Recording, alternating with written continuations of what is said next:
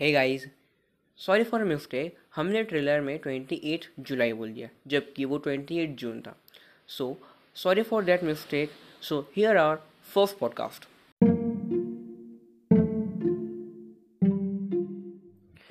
education is not learning of facts but the training of mind to think by Albert Einstein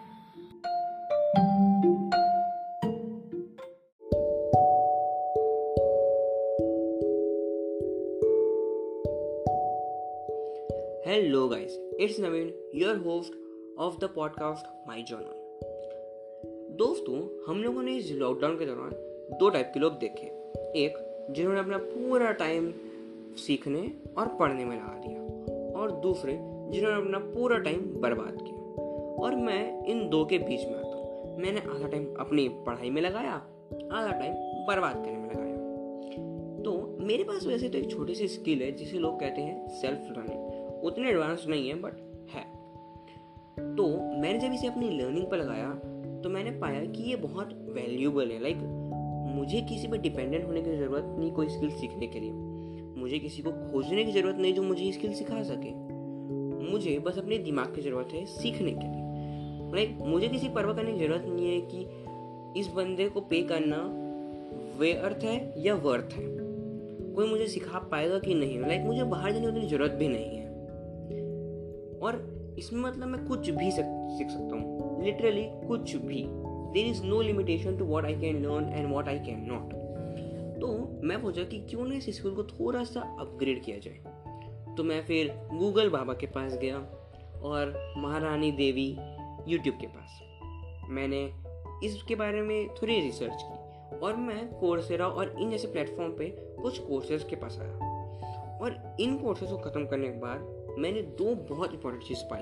कि पहला, हम basically चार तरीके से सीखते हैं।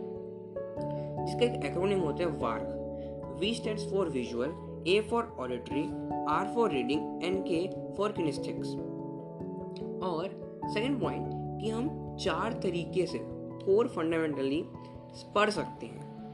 जिसमें से पहला होता है सोशल दूसरा रिफ्लेक्सिव तीसरा थ्योरेटिकल एंड फोर्थ प्रैक्टिकल अब चलिए थोड़ा सा ब्रीफ में चलते हैं इनमें। तो गाइज़ हम लोग सबसे पहले ये डिस्कस करेंगे कि हम कैसे सीख सकते हैं। VARK where V stand for visual now who are visual learners visual learners वो लोग होते हैं जो किसी भी चीज़ को देख के याद कर लेते हैं या फिर कह सकते हैं कि सीख लेते हैं। जैसे कि आप लोगों में से बहुतों ने रोबोट मूवी देखी होगी। तो उसमें अगर आपको याद होगा तो चिट्टी किसी को देखते ही उसे याद कर लेता था। तो उसी प्रकार होते हैं कुछ विजुअल लर्नर्स हमारे। ना दोस्तों, मैं आप लोगों को चाहूँगा कि आप अपने आप को रेट करें ज़ीरो आउट ऑफ़ टेन के स्केल में कि आप इस लर्निंग में कहाँ पे आते हैं। जैसे कि अगर मैं अपने आप को स्केल करूँ तो मैं अप्रॉक्सीमेटली फाइव के आसपास आता हूँ, क्योंकि मैं देखने के बाद कम से कम फिफ्टी परसेंट याद कर सकता हूँ। नाउ ए फॉर ऑडिटरी अब ऑडिटरी लर्नर वो लोग होते हैं जो सुन के याद कर लेते हैं। जैसे कि हमें अगर कोई काम बोला जाता है तो हम सुनते हैं और हमें याद हो जाती है कि हमें इस टाइम ये काम करना है। तो हम अपने आप को ऑडिटर लर्नर्स कह सकते हैं। या फिर जो आप पॉडकास्ट सुन रहे हैं तो मैं जो बात बोल रहा हूँ, अगर आप उसे याद कर पा रहे हैं तो आप भी इस कैटेगरी में आते हैं ऑडिटरी लर्नर्स के। तो अगर इसमें मैं अपने आप को स्केल करूँ तो मैं अप्रॉक्सीमेटली सेवन टू एट के आसपास आता हूँ। क्योंकि मैं बहुत ज़्यादा अपने आप में ऑडियो बुक्स पॉडकास्ट सुनता हूँ तो मेरी कैपेसिटी बहुत ज़्यादा है सुन के याद करने की। नाउ रीड एंड राइट वैसे इसको तो मेरे ख्याल से उतना समझाने की ज़रूरत नहीं है बट फिर भी जो लोग पढ़ के याद कर लेते हैं, वो आते हैं इस कैटेगरी में, पढ़ के या फिर लिख के। इसमें मेरे ख्याल से बहुत लोगों की स्किलिंग हाई जाएगी, और मेरी भी कुछ इसी प्रकार एट के आसपास आराम से मैं किसी चीज़ को लिख के या फिर पढ़ के बहुत एक्यूरेटली याद कर सकता हूँ। नाउ की फॉर कैनेस्थेटिक्स नो ये वो लोग होते हैं जो लोग करके सीखते हैं, जो लोग मतलब कोई काम किया और उसे कैसे करना है, किस तरीके से करना है, और उसके पीछे का लॉजिक वो लोग उसी तरीके से सीखते हैं। तो वो लोग होते हैं किनेस्थेटिक्स अब मैं अगर अपने आप को इस इसमें स्केल करूँ तो मैं इसमें आराम से सेवन टू एट की भी चाहता हूँ, क्योंकि मैं किसी भी काम को करके जितना अच्छे से सीख सकता हूँ, उतना मैं कल मैं देख के या फिर किसी और तरीके से नहीं सीख सकता। तो गाइज़ अब हम आते हैं कि हम कैसे कैसे पढ़ सकते हैं। तो सबसे पहले आता है सोशल लाइक किसी के द्वारा सिखाया जाना। जैसे कि लेशंस देख के लेक्चर सुन के, या फिर प्रेजेंटेशन देख के। सेकेंड आता है रिफ्लेक्सिव जिसमें हमें कुछ आता ना रहे, लेकिन फिर भी हम करने चले जाए। जैसे कि इसका एग्जांपल ले तो जैसे मुझे अगर बैडमिंटन खेलना नहीं आता तो मैं बस उसे खेलने भिड़ जाता हूँ, या फिर मैं उसे विजुअलाइज करता हूँ कि मैं कैसे खेल सकता हूँ इसको। ऐसे खेल सकता हूँ, ऐसे खेलूँगा, वैसे खेलूँगा तो उस तरीके भी सीख सकते हैं। और एक और पॉइंट आता है कि खुद के ओपिनियंस बनाना कि मैं इतने ज़ोर से मारूँगा तो इस तरीके से जाएगा और कंक्लूजन पे पहुँचना।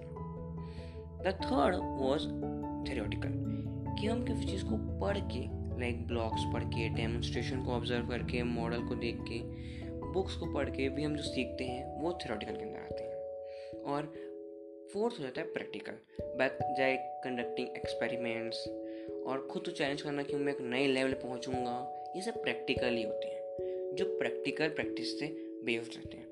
अब गाइस मैं आप लोगों को बोलना चाहूँगा कि आप लोग इसमें और सर्च करें कि और किस किस प्रकार के स्टाइल्स होते हैं लर्निंग के।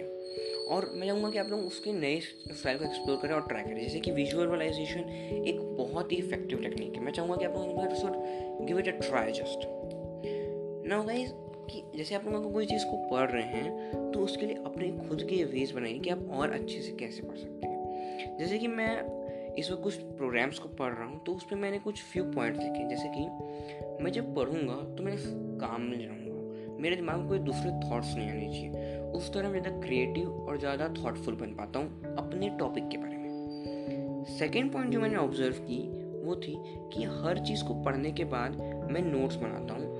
कि मैंने क्या पढ़ा बिना उसे रिवाइंड किए। तो मैं अपनी जो मेमोरी पावर उसको बहुत तक बढ़ा देता हूँ। तो वैस इसी तरह आप लोगों को भी अपने लिए कुछ पॉइंट बनाने चाहिए और अपने आप को ऑब्ज़र्व करना चाहिए कि कब मैं अच्छे से पढ़ पा रहा हूँ, कब मैं ज़्यादा मेमोराइज कर पा रहा हूँ। और इस तरह आप अपनी लर्निंग को बहुत ज़्यादा इफ़ेक्टिव बना सकते हैं। सो so गाइज़ आज के लिए बस इतना ही।